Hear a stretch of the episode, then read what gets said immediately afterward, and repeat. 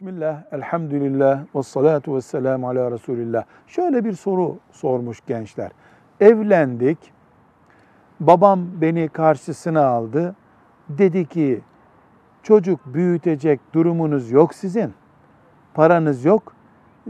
İyi bir geçim temin edinceye kadar çocuk yapmayın, 5-6 sene bekleyin dedi. Ben de çocuk sahibi olmak istiyorum. Babam da hakkım kalır, helal etmem hakkımı diyor. Babamın böyle bir baskı yapma hakkı var mıdır? Cevap asla.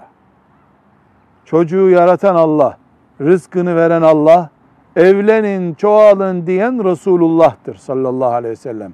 Baba haddini bilmemiştir. Baba burnunu yanlış yere sokmuştur. Asla itaat gerekmez. Tıbben bir sorun varsa çocuk meselesi ertelenebilir.